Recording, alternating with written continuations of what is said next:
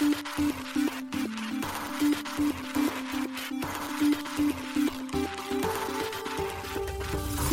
しい経済ニュース。この番組では伝統者のメディア新しい経済がブロックチェーン仮想通貨フィンテックに関する日々のニュース解説を平日毎日音声コンテンツでお届けしています。そして新しい経済ではブロックチェーン仮想通貨に関するニュース解説記事やインタビュー記事学習記事などのたくさんのコンテンツを掲載しております。ぜひ新しいひらがな経済漢字で検索してメディアもチェックしてください。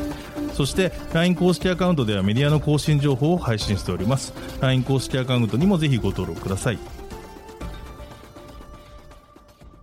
現当社新しい経済編集部の大塚です。高橋です。はい本日は10月の10日火曜日です。今日のニュースいきましょう。三菱 UFJ 信託や NTT 富士通ら8社分散型 ID デジタル証明書でコンソーシアム設立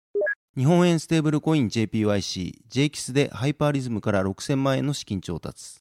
イギリス規制当局、暗号資産取引に関する新規則非準拠事業体の警告リストを公表。イーサリアム財団が1700イーサを売却、約4.1億円相当の USDC に。長寿研究のビータダオ、初のスピンアウト企業を立ち上げ。アバランチ、スターズアリーナで約3.8億円の不正流出が発生。セキュリティ監査後にサービス再開へ。バイナンスや OKX ら A 暗号資産取引に関する新規制準拠へ焦点当てる現地企業と提携も。野村証券らの狛犬、英国で暗号資産事業者の登録完了。ジンバブエ中銀、金裏付けデジタル通貨が国内で利用開始。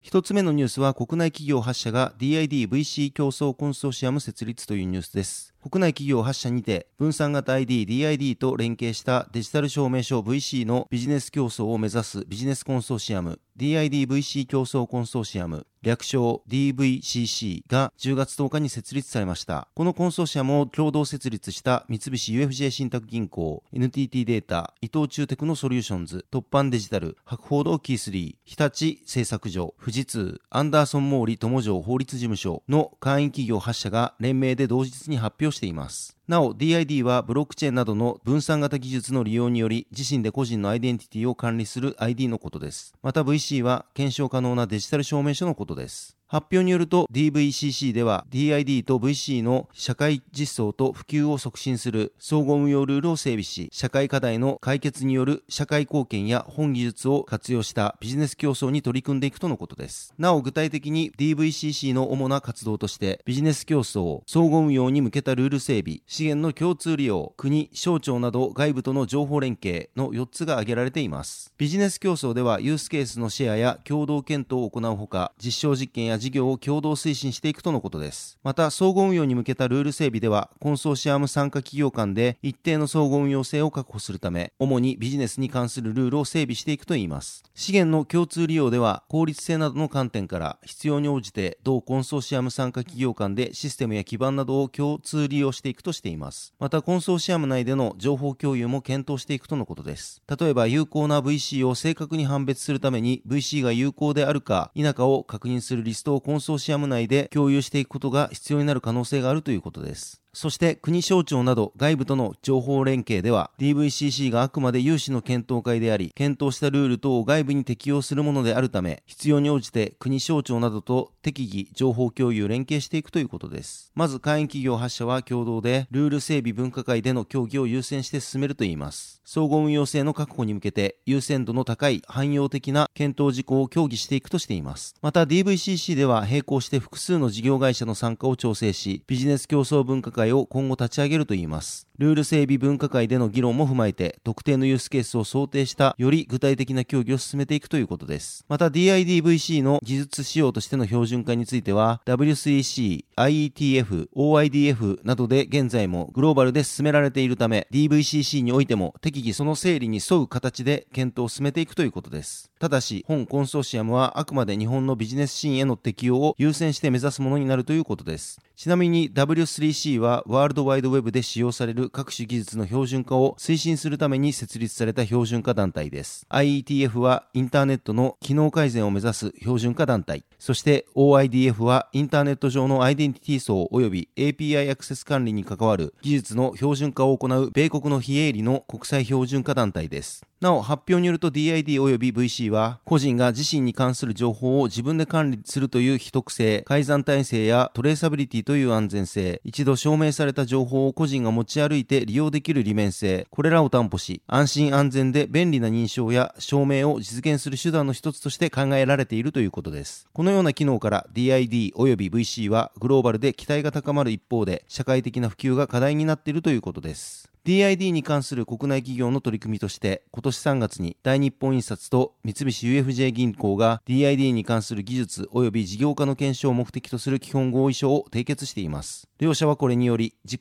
試験型のデジタル証明書 VC の発行や分散型識別紙 DID に関わる技術のセキュリティ課題やユーザビリティを検証し、これらを活用するビジネスの事業化検証を進めるとしていました。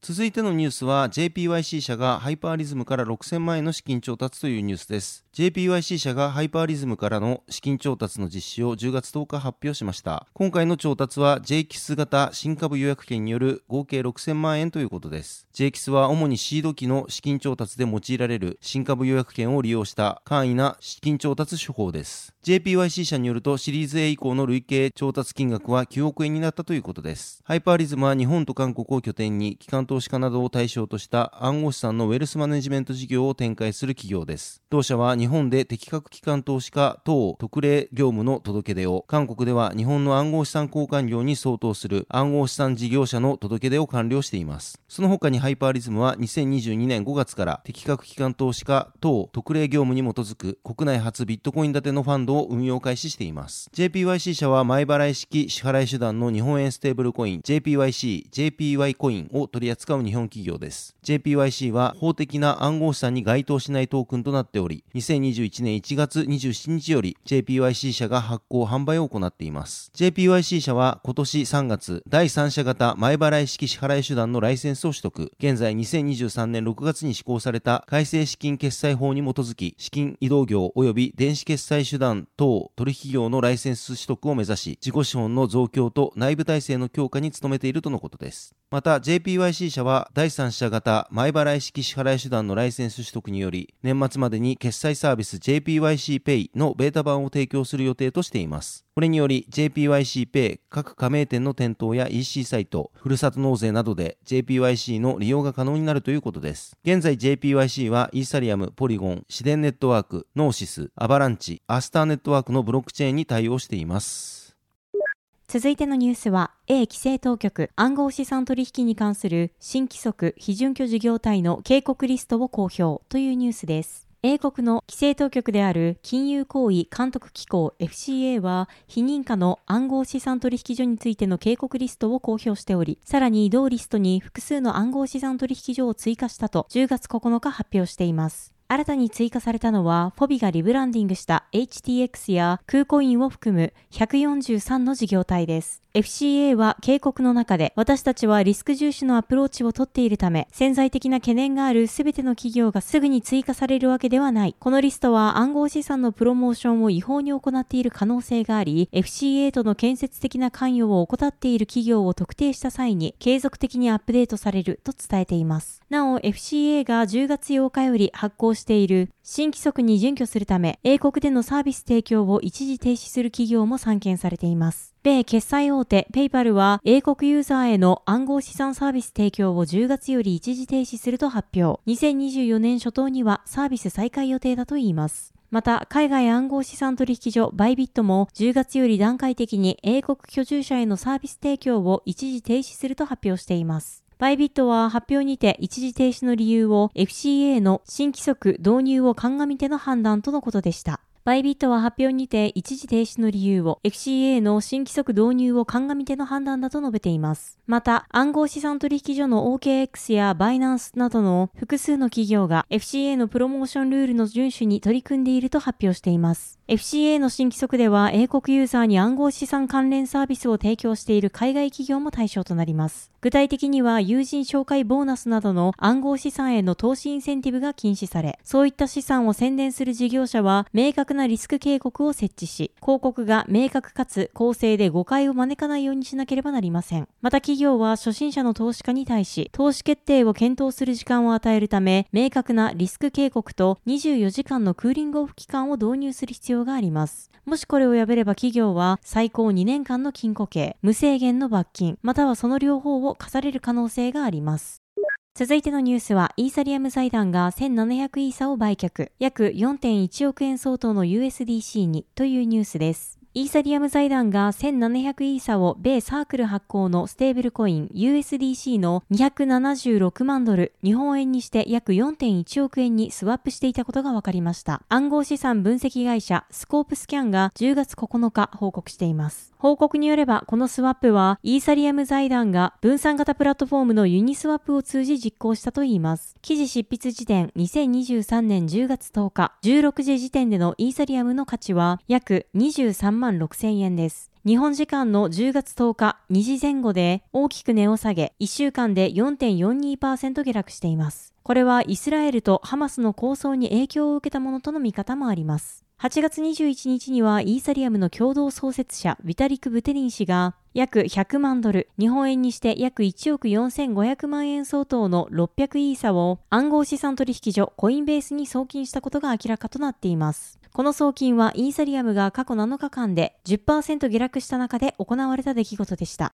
続いてのニュースはヴィータダオがマトリックスバイオサイエンス立ち上げというニュースです。長寿研究へ資金を提供する DeSci DAO、自律分散型組織、ヴィータダオがバイオテクノロジー企業マトリックスバイオサイエンスの立ち上げを10月9日に発表しました。なお、マトリックスバイオサイエンスの立ち上げは、ロチェスター大学の老化研究所の共同所長であるヴェラ・ゴルブノバ博士との共同研究を支持するヴィータダオコミュニティ全体での投票及び承認により決定されたということです。同社はヴィータダオによる初のスピンアウト企業になるということです。ヴィータダオはマトリックスバイオサイエンスの立ち上げに際し、初期資金として30万ドルを提供したといいます。2024年初頭にはさらなる資金が提供される予定だといいます。なお、この調達は研究開発プロジェクトに関連する IP 権を NFT 化した IPNFTs を分割し売買することにより実施される予定ということです。なお、マトリックスバイオサイエンスは、癌と老化に関連した疾患に対する高分子ヒアルロン酸治療薬の開発に専念する企業になるといいます。通常のネズミの寿命が3年程度であるのに対し、裸デバネズミは40年も生きる長寿のネズミであり、また裸デバネズミは他の動物と異なり、加齢とともに生じる神経変性や心血管疾患、関節炎、癌などの病気にかかることはほとんどないということです。この裸デバネズミは他のマウスや人間と比較して体内に約10倍の高分子ヒアルロン酸を蓄えていることが分かっています。また、ハダカデバネズミの細胞からこのヒアルロン酸を除去すると、癌細胞の発生リスクが上昇したことも研究により明らかになっています。なお、ゴルブノバ博士はこれまでハダカデバネズミが老化や病気から身を守るためのメカニズムについて数十年にわたる研究を行っています。ヴィータダオは人間の健康寿命の延長を目的として、アーリー段階の長寿研究プロジェクトに資金を提供し、長寿バイオテクノロジーのスタートアップ企業を独立させるために活動するイーサリアムベースの分散型組織です。現在、ヴィータダオのコミュニティには1万人以上の研究者や支援者が参加しており、これまでに20以上のプロジェクトに400万ドル以上の投資が行われているということです。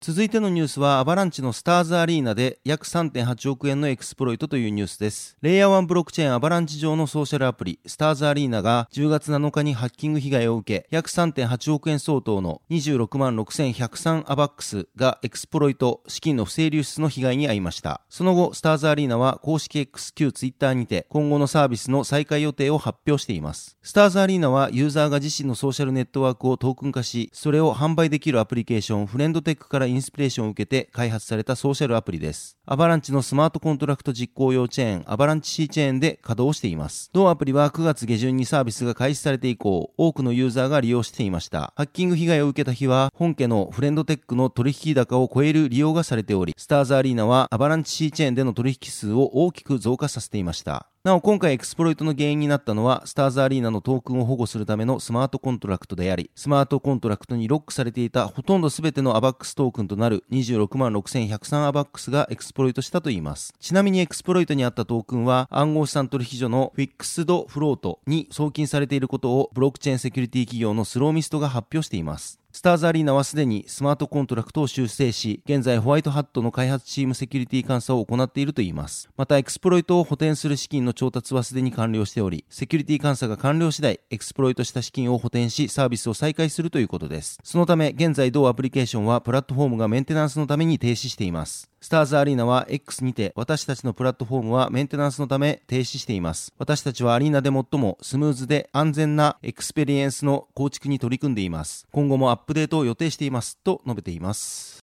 続いてのニュースは、バイナンスや OKX ら A 暗号資産取引に関する新規制準拠へ焦点を当てる現地企業と提携もというニュースです。大手暗号資産取引所のバイナンスや OKX が英国の新規則への準拠に努めていることを続々と発表しました。新規制とは英国の規制当局である金融行為監督機構 FCA が10月8日より発行したものです。英国ユーザー保護を目的としたもので、暗号資産関連事業者は公平かつ透明性の高いプロモーションを行わなければなりません。これを破れば最高2年の禁錮刑、無制限の罰金、またはその両方を課される可能性があります。バイナンスは10月8日の発表にて、英国の個人ユーザー向けに新たなドメインを立ち上げたことを報告。合わせて FCA より承認を受けた P2P 融資プラットフォーム企業 Rebuildingsociety.com と提携したことを発表しました。これによりバイナンスの英国ユーザーは10月8日より新たなドメインに誘導され、英国の新規則に準拠しているバイナンスのサービスにのみアクセス可能です。提供されるサービスは法定通貨及び暗号資産の入出金、スポット取引、信用取引、NFT マーケットプレイス、ローンなどでギフトカードやリサーチ、紹介ボーナスなどは提供されなくなるといいます。また、これらの変更は、英国の個人ユーザーにのみ適用され、新しい金融プロモーション規制の下で免除されるユーザーである特定の機関投資家やプロの投資家などには適用されないとのことです。OKX は10月6日に声明を発表。その中で OKX は提供する暗号資産を約40銘柄に削減し、明確で目を引くリスク広告を設置したと伝えています。また OKX は英国ユーザーのための X アカウントも開設したことを報告。英国の新規制に対応した商品やサービスを公開していくとしました。その他に大手暗号資産取引所コインベースも10月4日、英国ユーザー向けに X アカウントを開設しています。また OKX とコインベースは FCA より承認を得るために A 暗号資産取引所の Archax と協力していることも各社報道にて伝えられています。FCA は10月9日、非認可の暗号資産取引所についての警告リストへ新たに143の事業体を追加したことを発表しています。また、米 Web3 メディアのディクリプトによれば、コインベースと A、レボリュートは先週末、暗号資産取引に関する追加のリスク面積事項を含む変更について、電子メールでユーザーに通知し、モバイルアプリケーションを更新するよう促したとのことです。また、コインテレグラフは暗号資産決済サービスのムーンペイが新規則、準拠に取り組んでいると報道。ムーンペイの副顧問であるマット・サリバン氏の言葉として、規制準拠のために全社的な教育やローカライズされた製品のアップデートなどが必要といったムーンペイが課題に向き合っている様子を伝えていました。